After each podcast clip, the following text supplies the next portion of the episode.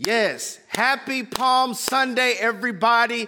I hope that you guys are ready for what is about to happen on tonight.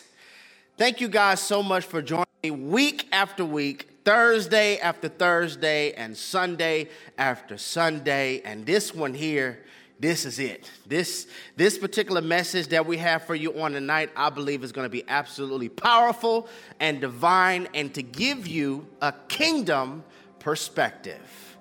I don't even listen. Go ahead and take your screenshot. Tag us. Let us know where you are in the world and how this heart rehab series has been blessing your life because I'm a man on a mission. Usually, I like reading the foundational text and praying and giving a confession, but I just want to get straight to it. I want to skip past all the preliminaries, all the platitudes, and all the introductory declarations, and let's get to work on tonight. So let's pray. God, you are awesome. You are wonderful. You are marvelous. And we thank you for allowing us to have this time where we could come together. Where we could come together and we could feast in your word and feast on your word. I pray, God, that you remind us on tonight, after we hear this message, that we have been created to be kingdom it is not your will for us to live normal, typical, mundane, or average lives, but we have been called to be heaven's billboard. I thank you that you anoint my lips to be the PA system of heaven. All this study means absolutely nothing if you are magnified and if you are not glorified. We don't preach opinions, we preach doctrine. It is in your precious son's name we pray. In Jesus' name. And everybody who agrees with that prayer, would you put in the room, Amen? Amen. Yes, this is virtual, but we're striving to make it personal. You don't have the right to remain silent. Amen. Amen. And while you're putting amen, there is a confession that I want everybody under the sound of my voice to put in the room in all caps. You know how I do. I just firmly believe in the power of speaking over yourself. So, can I get everybody to say this and then also put this confession in the room? I refuse to swim in the pool of normal living. I was made for the ocean of kingdom impact. Let's say it again. I refuse to swim in the pool of normal living. I was made for the ocean of kingdom impact. Who cares if they rejected you from their pool? You have been built for oceans. And I want to give you a perspective on tonight to remind you that you have been created to be kingdom. So there's there's three biblical scenarios that I want you to see. The first one is in the Gospel of Mark. Mark chapter 2, verse 3. It says some men came bringing to him a paralyzed man, carried by four of them. Since they could not get him to Jesus because of the crowd, they made an opening in the roof above Jesus by digging through it and then lowered the mat the man was lying on. First of all, who rips open roofs? who, who, could you just imagine how distracting and how disruptive it was? For while Jesus is preaching, like it's one thing to holler out amen. It's another thing to holler out hallelujah. It's something else to holler out, you better preach, sir. It's a whole nother thing when you are interrupting a service due to vandalism.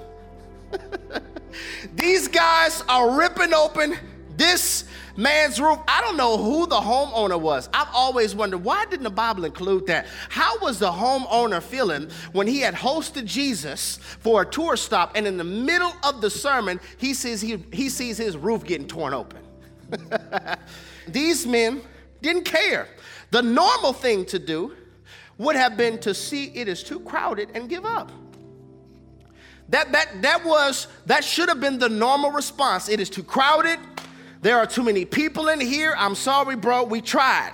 We really tried. I know I told you while we were walking up the hill that today you're going to get your miracle. Today you're going to meet Jesus. I know I told you that, but it's too crowded. We, we, have to figure out what is Jesus' itinerary? Like, where is his next tour stop? Is he going to Judea? Is he going to Capernaum? I don't know where he's going next because the front row seats of wherever Jesus is speaking, they just seem to like fill up quickly. I, I, I I'm sorry, we couldn't do it. These men in the text are the original founders of nosebleed seats.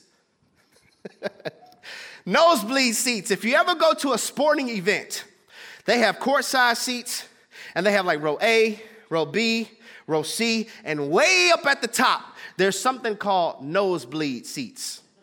Those are your cheapest tickets. Those are sometimes the most reasonable, most affordable tickets. These brothers are the founders of nosebleed seats. They said, We're going to go all the way to the top because you're going to see Jesus today. You're, you're, you're going to see Jesus today. And I'm sitting here looking at this particular text. And I know some of us may have not seen it this way, but I'm like, I need friends like that.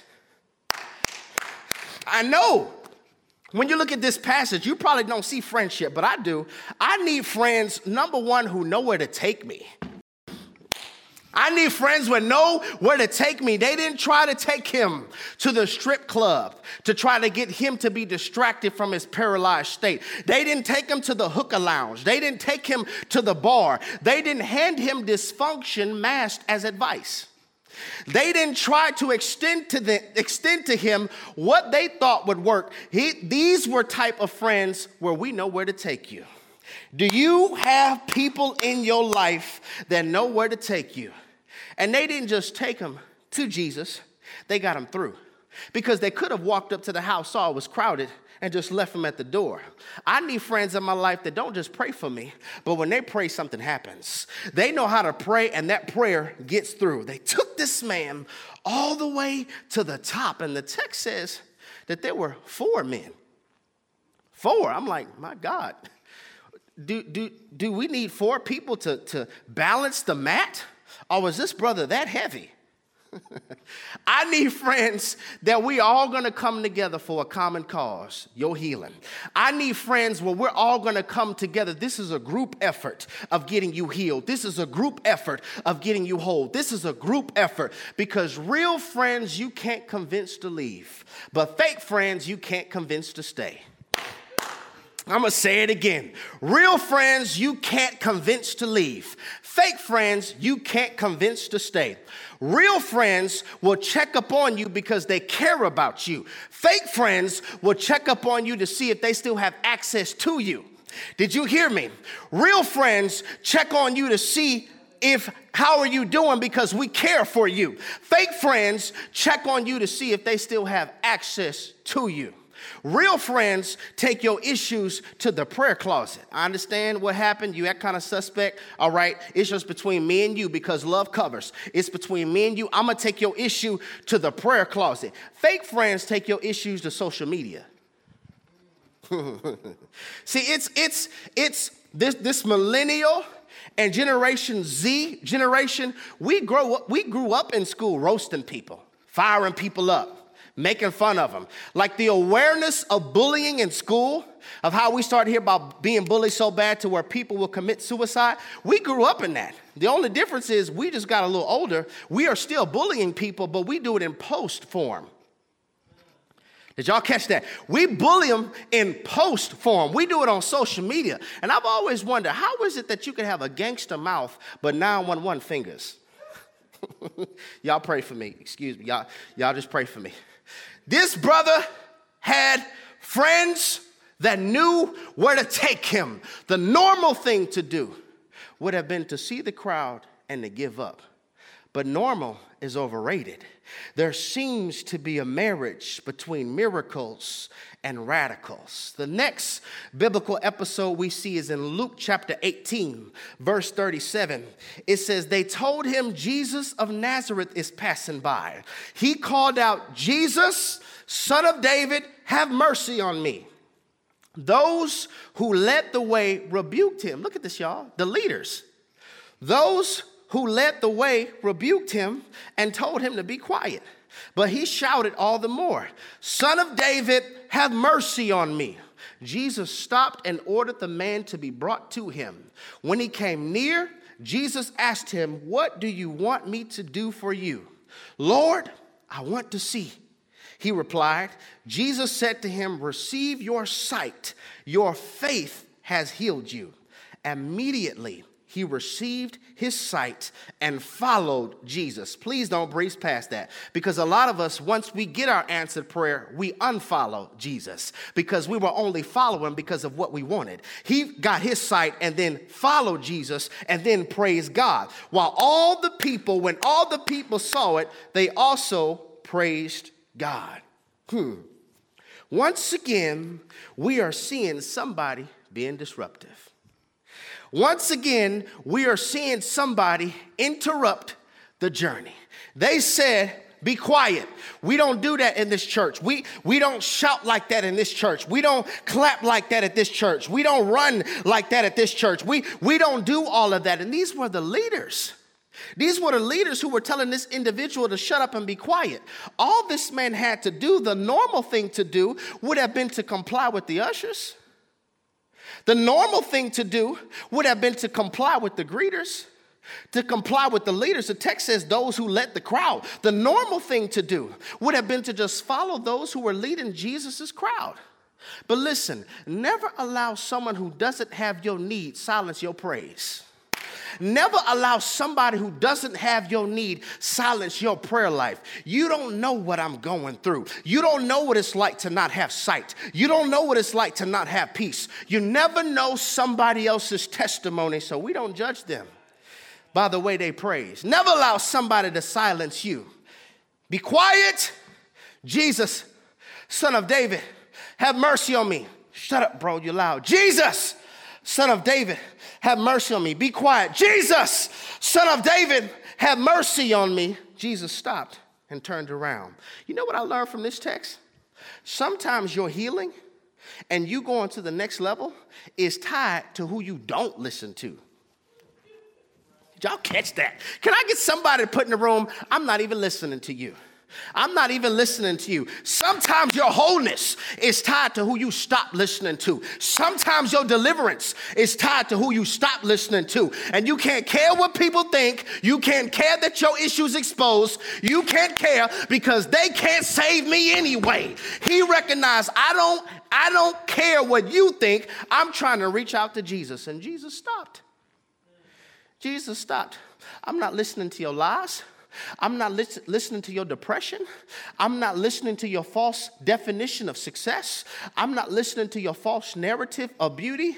Sometimes going to the next level is tied to who you stop listening to. It would have been normal for this man to comply with the instruction of the leaders. But normal, church family, is overrated. There seems to be a marriage between miracles and radicals. I'm gonna give you one more very popular biblical story. Luke chapter 8, verse 43. All of this is corroborating my claim. Verse 43, it says, Now a woman had a flow of blood for 12 years who had spent all her livelihood on physicians and could not be healed by any. And so she came from behind and touched the border of his garment, speaking of Jesus, and immediately her flow of blood stopped. And Jesus said, Who touched me? When all denied it, Peter and those with him said, Master, the, the multitudes, they, they, they throng and press you, and you say, Who touched me? In other words, Peter, like, Lord, everybody touching you. And Jesus says, No, no, somebody touched me, for I perceive that power has gone out from me. Now, when the woman saw that she was not hidden, she came trembling. And falling down before him, she declared to him in the presence of all the people the reason she had touched him and how she was healed immediately. And he said to her, Daughter, be of good cheer. It's the same thing that Jesus told the blind man. Your faith has made you well. Go in peace. Not only in this biblical text, are we seeing the norm being violated? We are also seeing that this woman is breaking Mosaic law. It's not just a norm in violation. This woman right here is breaking Mosaic law, and we don't even know her name. All we know is this is a woman with the issue of blood. So many preachers before myself have looked at this text, and we all have identified her as a woman with 12, 12 years of an issue, a woman with the flow of blood, a woman who has a menstrual cycle that never stops, a woman with the issue of blood. I think we need to pause right quick and I want to give you another perspective. Is there anybody under the sound of my voice that is grateful that God knows you by your name and not just your condition? All we know her by is that she's a woman with the flow of blood.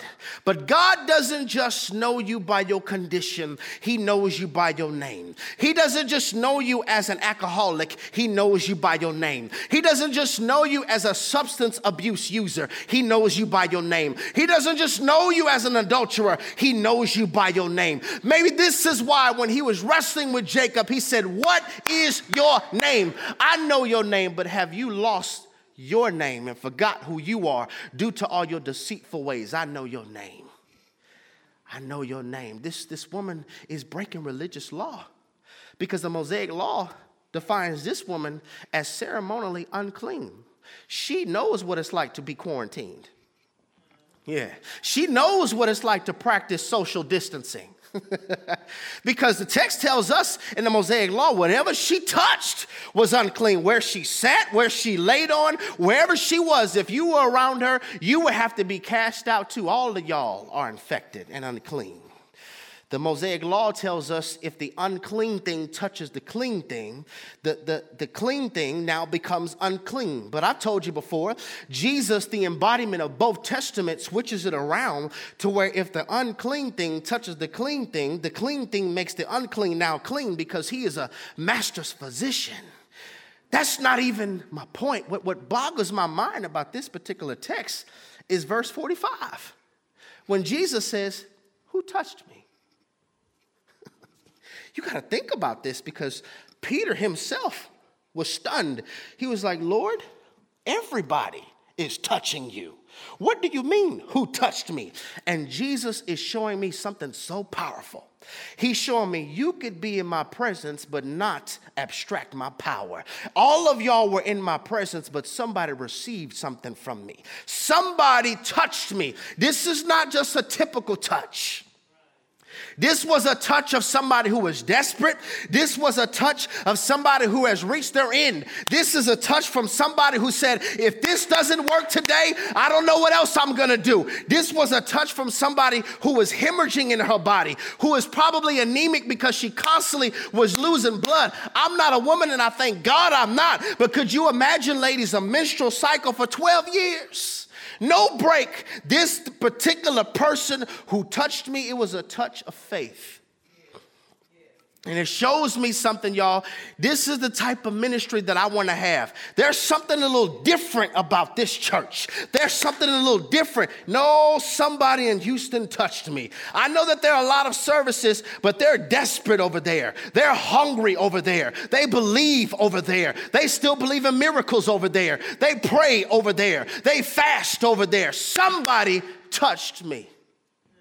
Somebody touched me. Now, listen, the normal thing, the normal thing to do would have been to just follow the Mosaic law, follow the Mosaic law, or you know what else would have been normal? For her to get bitter over all the doctors. Because the Bible says that she had spent all her livelihood with physicians. Would have been normal would be for her to blame her trauma experiences on all the medical professionals, and she walks around with bitterness that would have been normal, but normal is overrated. There seems to be this marriage between miracles and radicals. I would like to speak from this thought, from this subject on tonight for this heart rehab series. Normal is overrated. Normal is overrated.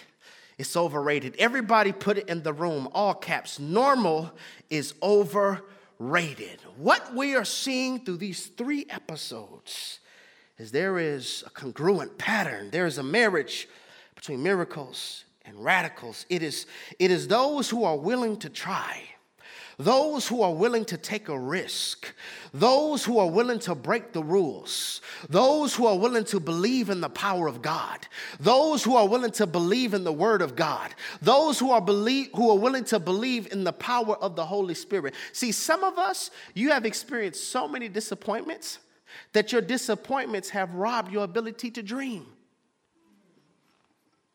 You don't even dream anymore due to the constant pattern of disappointment, disappointment, disappointment. Letdown after letdown has robbed your ability, has robbed your ability to even believe. And I'm preaching so passionately on tonight because I'm trying to get a people under the sound of my voice to understand. Stop letting yesterday's storm cause for you to miss today's sunlight. Open the curtain of expectation. Open the curtain of expectation. God can still do it. God still hears my prayers. That the same God that did it for them is the same God that would do it for me. But we've been so disappointed and so let down, we have no longer dreamed we don't dream anymore, nor do we have expectations. This, this message on tonight has been designed to cause for you to expand on the inside. Cause for you to expand on the inside because you were not cosmically created by God to live normal. Listen, y'all, listen.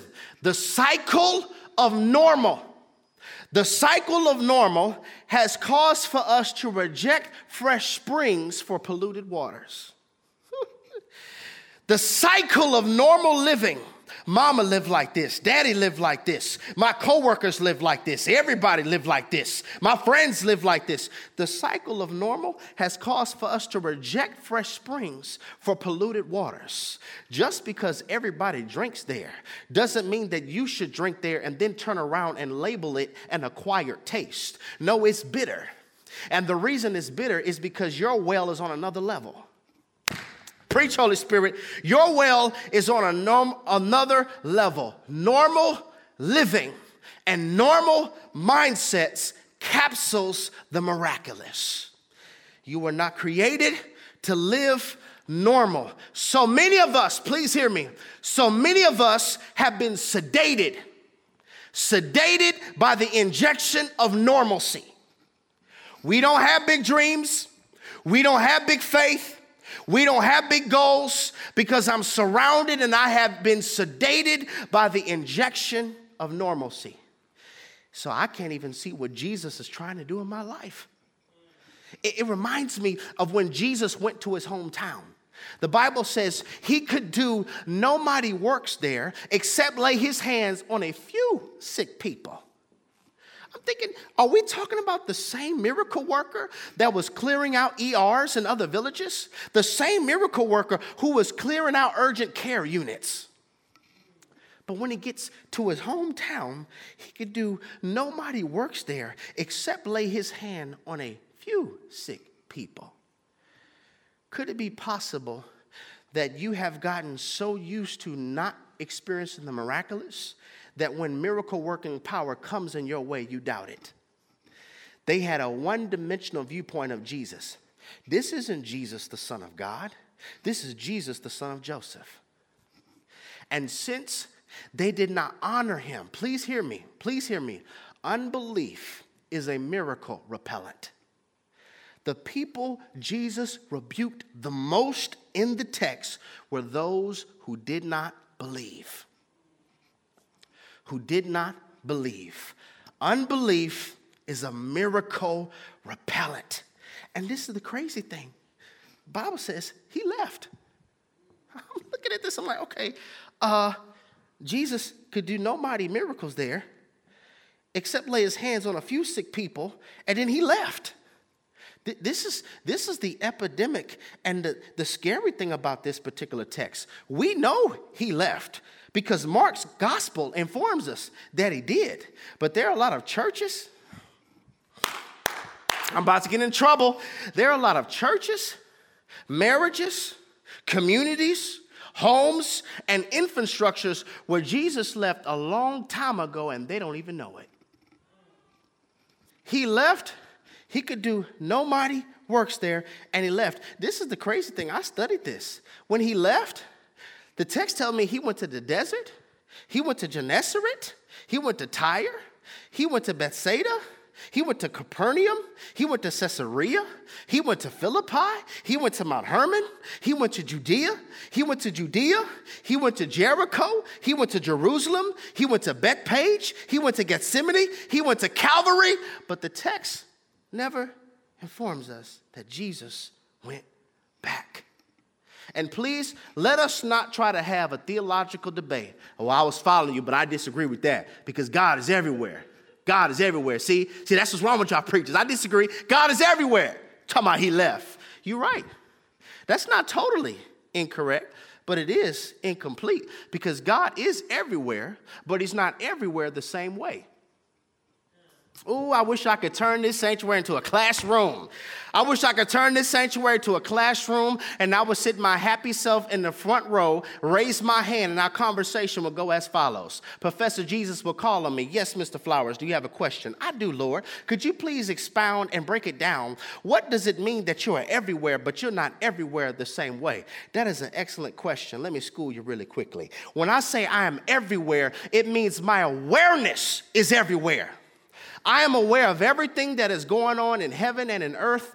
I am aware of everything that's going on in your galaxy and other galaxies. My awareness is everywhere.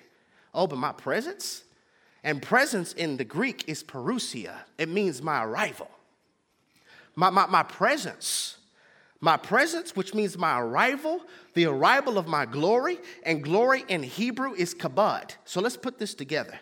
My awareness is everywhere, but my arrival in abundance comes by invitation only. Did y'all hear what I just said? See, this is why you need to let Jesus school you. Jerry, sit down. Let Jesus do this. Yeah. My parousia, that is my arrival. And, and, and my glory in abundance, that is kabod.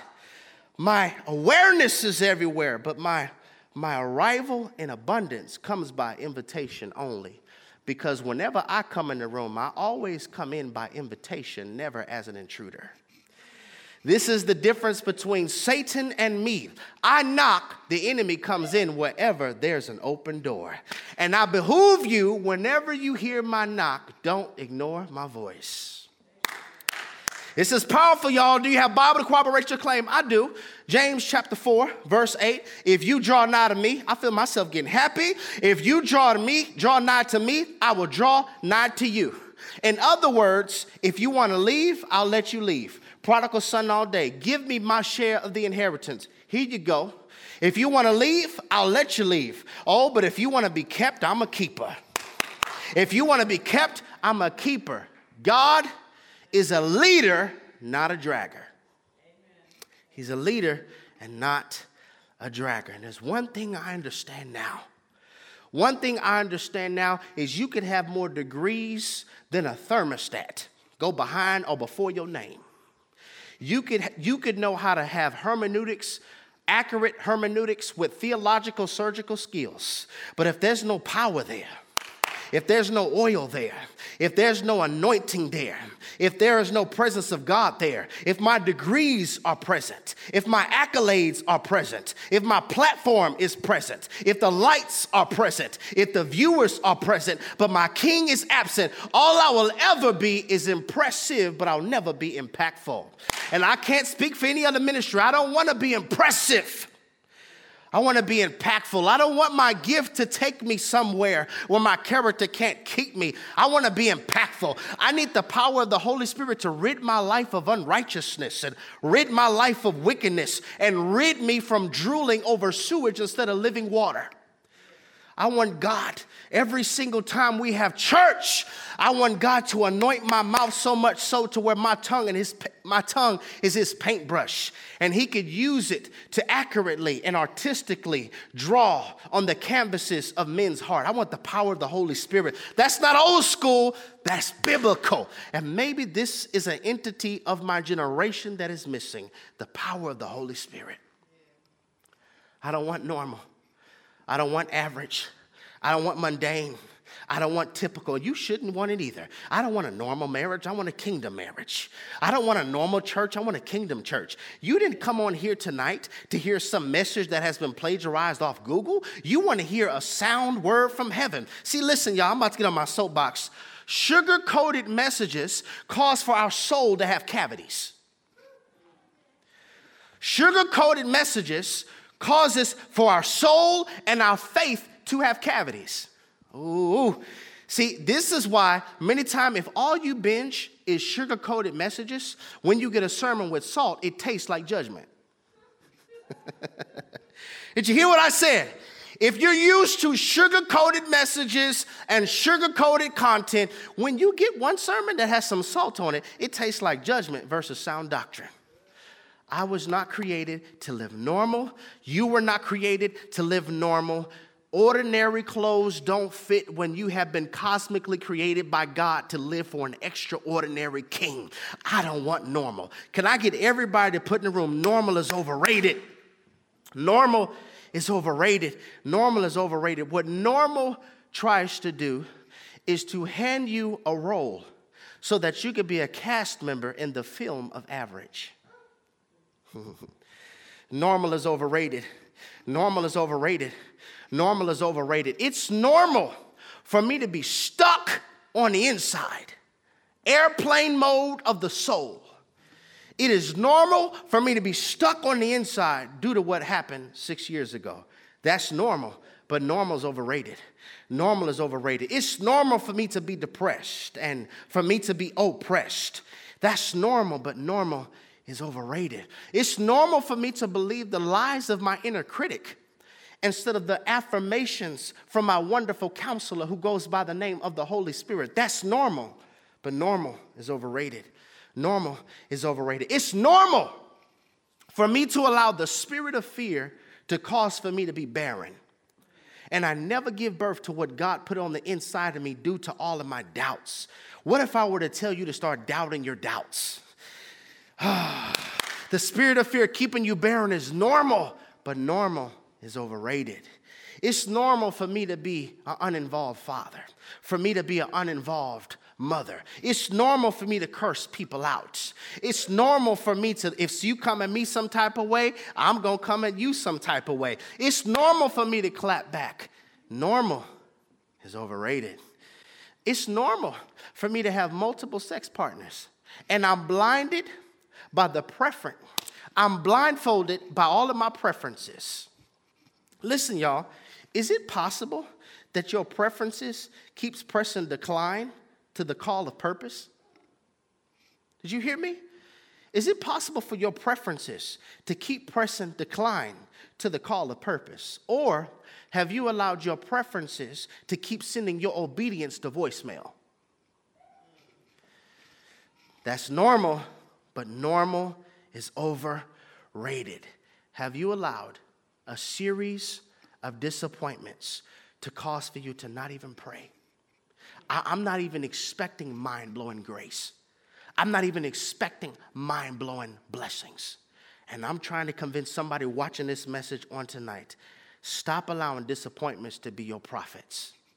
They're prophet liars, they're not sound prophets. Stop letting disappointments prophesy over your tomorrow. Normal is overrated. Normal is overrated. Y'all have to excuse me on the night. I, I, just believe that there's a people under the sound of my voice who also believe I was not created. I was not born in time to pay bills and die. Is there anybody? If don't leave me out here, if that's you, holla at your boy. You talking to me, sir. I, I just firmly believe I was not cosmically created by God to be born, pay bills, and die. I, I don't want average. I don't want typical. There is a next level on the inside of you. There is a next level on the inside of you. But watch this average living will cause for you to choose spaces and places that require for you to leave the next level version of yourself behind. Did y'all catch that? There's a next level version of you on the inside of you, but average living will require for you to leave that next level version of yourself behind. To keep that boyfriend, you got to have that next level version of you, you got to leave that at the door. Yeah, yeah. To, to, to, to be able to go over there that's going to require for you to leave that next level version of yourself at the door. Oh, this is so good, y'all. Normal is over rated. I don't need sugar coated content. Normal is trying to get me to be a cast member in the film of average, which will cause for me to start auditioning for roles that are beneath my purpose. But I feel like we have a cancel the audition anointing on the night. Cancel the auditioning anointing on tonight. Once again, don't miss it average living and normal living wants to hand you a role for you to learn so that you can be a cast member in the film of average and you'll start auditioning for a part that is beneath your calling. And I think we need to cancel the audition on tonight. The pattern of depression, let's cancel it. The pattern of comparison, let's cancel it. Somebody say, cancel the audition. I'm fired up on tonight, y'all. Cancel the audition.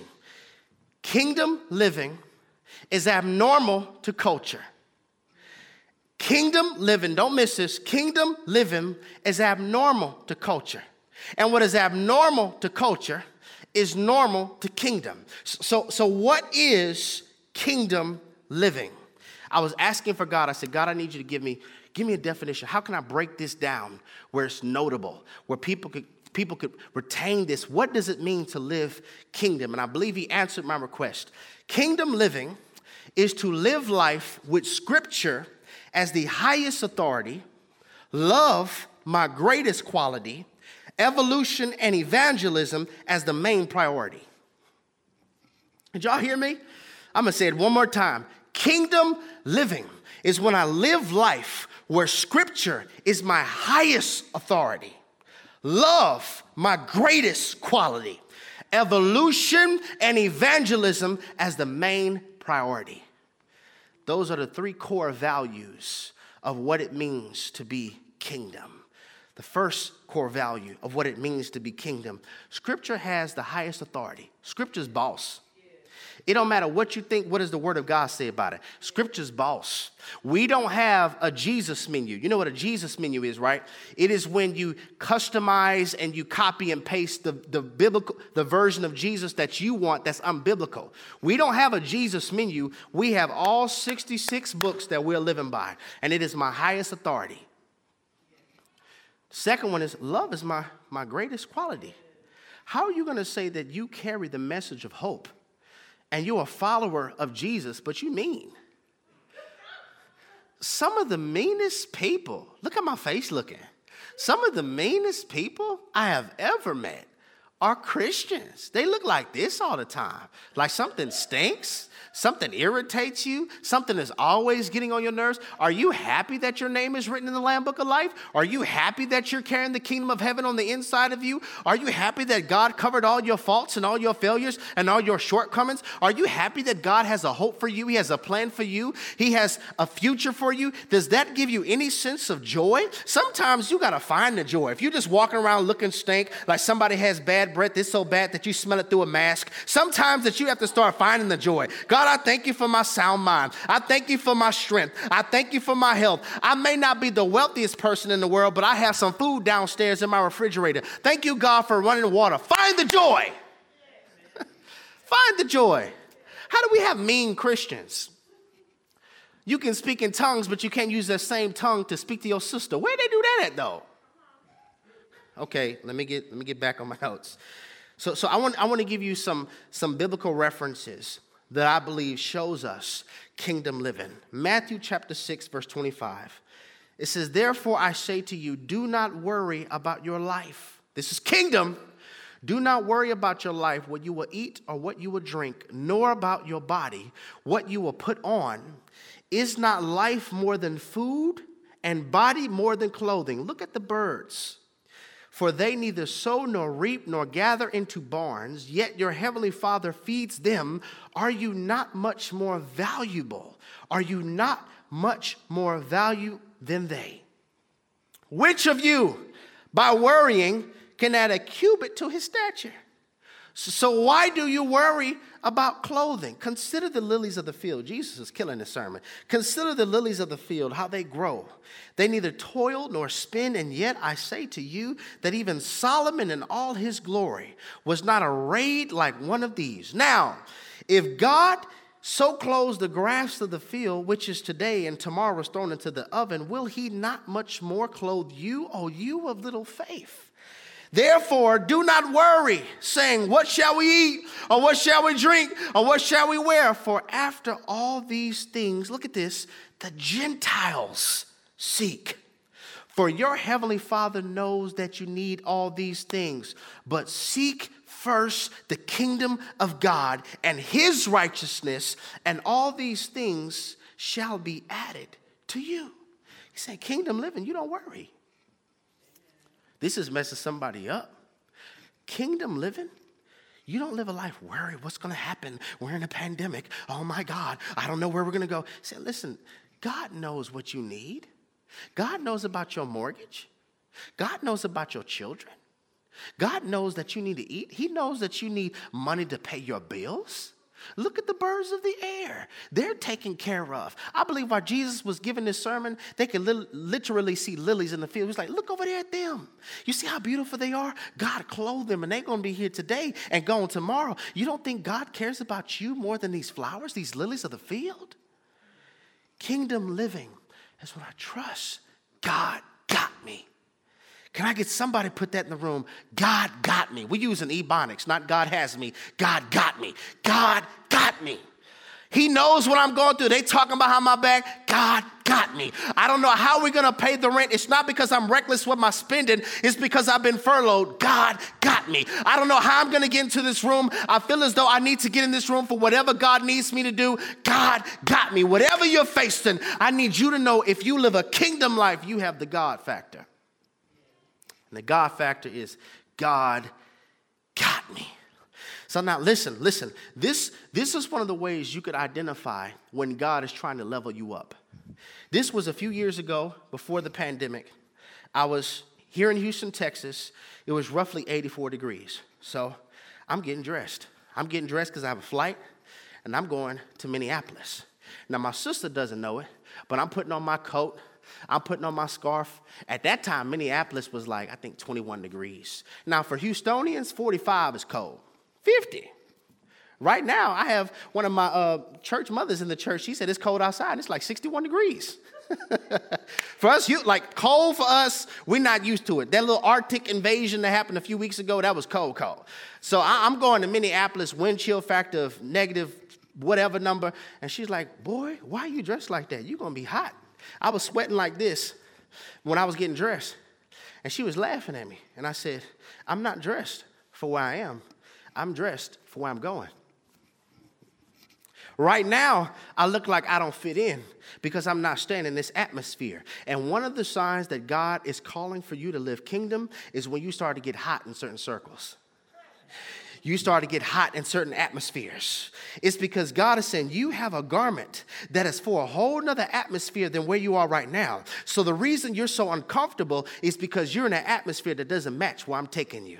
It is the indication of heat of you being in a place that you have outgrown. I'm just trying to suggest to somebody watching this message on tonight just like you could outgrow clothes, you could also outgrow people.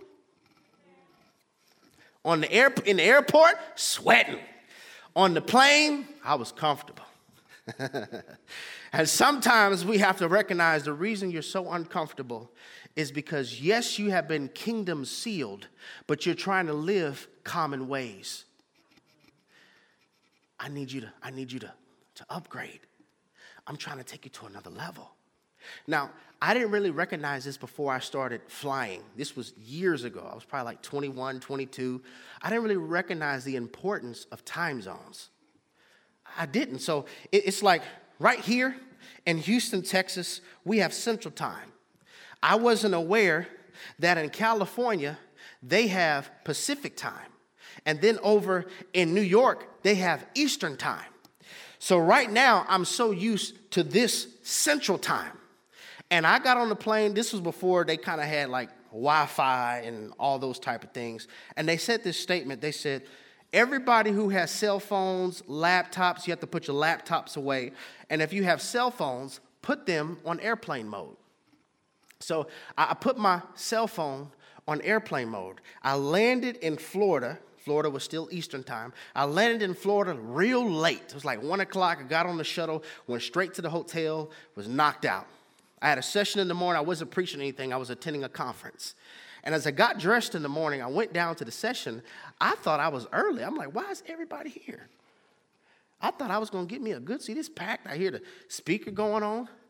And I recognized I never took I never took my cell phone off of airplane mode. So I had a time that caused for me to go to another place and I was late. You don't even recognize normal living causes for you to be late. It causes, there are certain places God's been trying to take you for years. I don't know why you saw 2021. Well, actually, we got humbled. 2020 humbled us. I didn't hardly see anybody posting 2021 as my year. But before 2021, let's say 2019 into 2020, everybody was saying, It's my year, it's my time. God's like, Listen, it was your year four years ago. I was ready to do this in 2016. Could you have gotten so used and so accustomed to normal living that it has you living life on airplane mode and you're behind? You're behind, and God said, I'm, I'm trying to get you mature because there's a people I need you to lead. I'm trying to develop you because there's a people you need to reach. But when you hang around circles that think immaturity is cool versus challenge you to mature up, you'll live a life.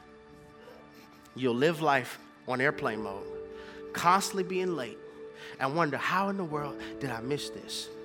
Normalcy causes for you to live on airplane mode. And this is the crazy thing God is not on any time zone. it, it don't matter how much you try to set it, God is not on any time zone. And this is something I'm learning about prayer. Prayer is not so that we can inform God of our will and change God to change His will. Prayer is where God changes our will to match His will so we can live a life in His will. A lot of us, you constantly feel like, man, I, am behind, I'm, I'm, I'm, running late. I, I, got, I got to figure out how in the world, how in the world, is, is this what God is trying to do in this season? Is, is this what God is trying to do in this season? God doesn't live in time. But the way that you can stay on heaven's timeline is by living kingdom. This is so powerful. And living life average keeps you on airplane mode. You'll always be behind. And the second thing I thought was so powerful was this is the danger of comparison. You trying to compare what somebody's doing in LA versus what you're supposed to be doing in Florida. Well, they're at a different time zone than you. So, whatever God is doing in their time zone is what He's doing on His clock for them. And whatever God is doing on their time zone is what He's doing in His timing for them. You can't try to match your life on somebody else's time zone. This is so powerful, y'all. So, so how do we engage in kingdom living? Kingdom living, scripture is my highest authority, love, my greatest quality evangelism and evolution, this means constantly growing, is my main priority. Point number one normal living is what I want. That's normal. Kingdom living is what God wants. Going fast because I'm out of time. Number two, normal living is a life of hoarding. Kingdom living is a life of giving. I can't wait till we all get back in the sanctuary because we're going to have a battle. I'm going to have the whole left side. When God blesses me, it's for me to bless you. When God blesses you, it's for you to bless them. When God blesses me, it's for me to bless you. When God blesses you, it's for you to bless them. God never favors a person for that person, He always favors a person for a people. When you get wealth, when you get a raise, a lot of us, you got your stimmy, your stimulus check. A lot of us, when you get wealth or increased possessions, it is not so that you can heighten your fence, it's so that you can lengthen your table. You don't get arrogant about your blessing or your race. This is a kingdom mindset. When God blesses me, it's for me to bless you. When God blesses you, it's for you to bless them. And if kingdom people had that kingdom mindset, we wouldn't suffer lack. We wouldn't suffer lack.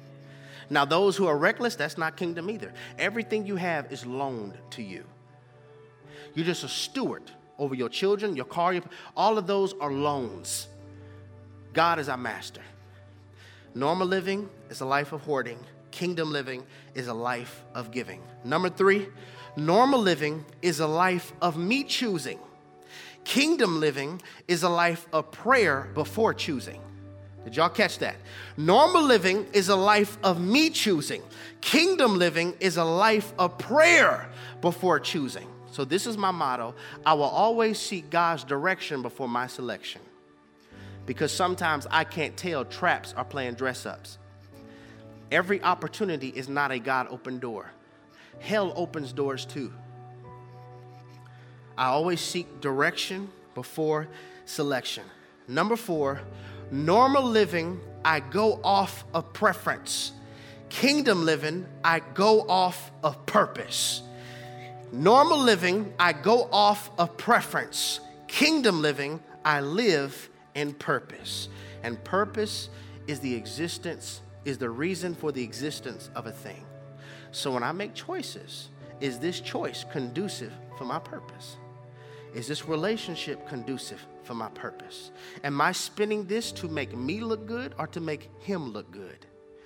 Kingdom mindset, I'm always thinking king glory first. And the last one, number five, normal living, I desire to be accepted. Kingdom living is knowing I've been chosen. A lot of us, when you live a normal life, you will end up seeking validation from people who aren't even valid. And I just felt led on the night to come together and this heart rehab series. A lot of us need rehab because we've been trying to be normal. You're not called to be normal. We don't want normal church. I don't want normal. I don't want average. I want God to do extraordinary things in my life, and I want God to do extraordinary things in your life. I want us to heal. I'm not up here just trying to preach things to go viral. I want us to experience health. I want a healthy church because inflammation swells too. Just because there are a lot of people doesn't mean it's healthy. I want health. And may God cause for us to recognize that what is normal to culture is abnormal to kingdom. And what is abnormal to, to culture is normal to kingdom. God, would you help us to change our mind on what we call normal? You did not cosmically create us to pay bills and to die, to go to school and to die. Would you help us be purpose people. People who live in purpose, on purpose, for the purpose of showing off our King. And God, we repent right now for allowing social media, the voices of others, to be a higher voice of authority in our life. Let, our, let us humble ourselves to where the Word of God is our highest authority. We don't want normal because normal is overrated. We want abnormal so that we can make you look good. In Jesus' name we pray. Amen.